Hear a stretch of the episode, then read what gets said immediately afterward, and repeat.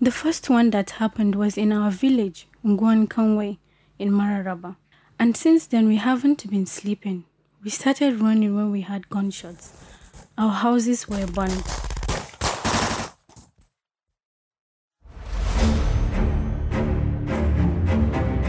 This is Vestiges of Violence, a weekly podcast about personal stories of violence victims.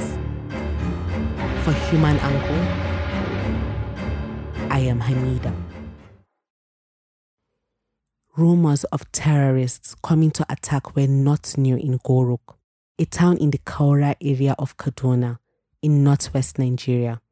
Its people still cringe at the memory of sporadic shootings that led to a mass burial in 2021.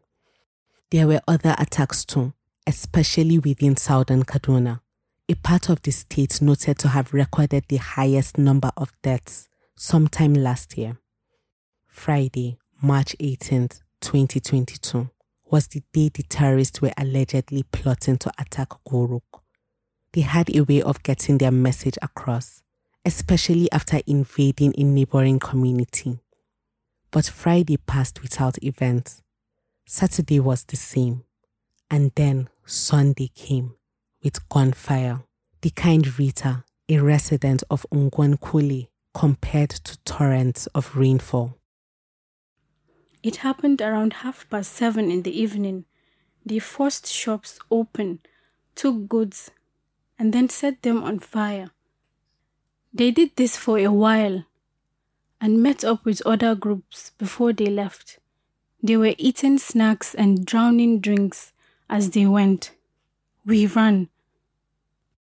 35 year old Justina was returning home from another community that Sunday when her husband called to remind her that terrorists had threatened the area. Then, as she reached her house, she heard rapid gunshots. I told my children to turn off the television and we ran out. We kept running and I kept saying, Jesus, Jesus. Even soldiers who heard the commotion took over. Some entered goat pens to hide. But when the terrorists refocused their attention on a different area, the soldiers gathered courage and started shooting back. This was what pushed them back from entering more villages. They had destroyed lives and properties.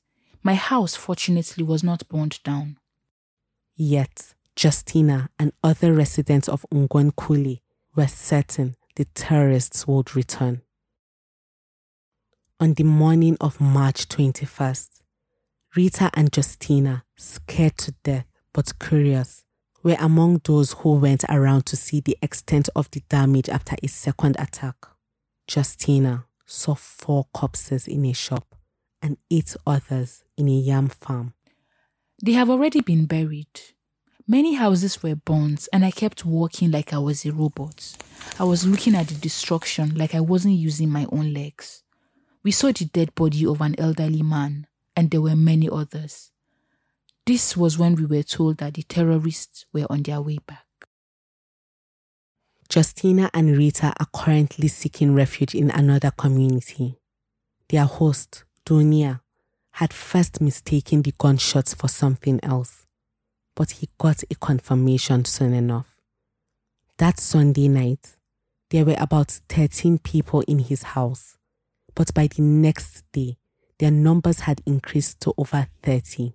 Matthias Siman, the chairman of the Kaura area, put the figure of destroyed houses at over 100. The terrorists came in three 18 seater buses at about 7 p.m. on Sunday and operated till 11 p.m. The three soldiers killed were operatives attached to Operation Safe Haven who came to repel the attack.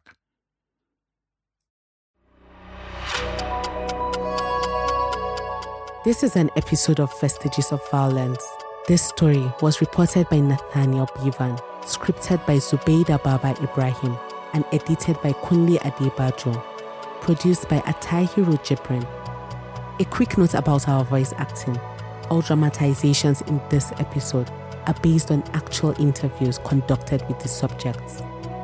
Voice acting by Hawa Bukar, Hawa Shefi Nuhu, and Akila Jibrin The multimedia editor is Anthony Asemuta. The executive producer is Ahmad Salkida. For more stories, go to humananglemedia.com and find more episodes wherever you get your podcasts. I am Hamida.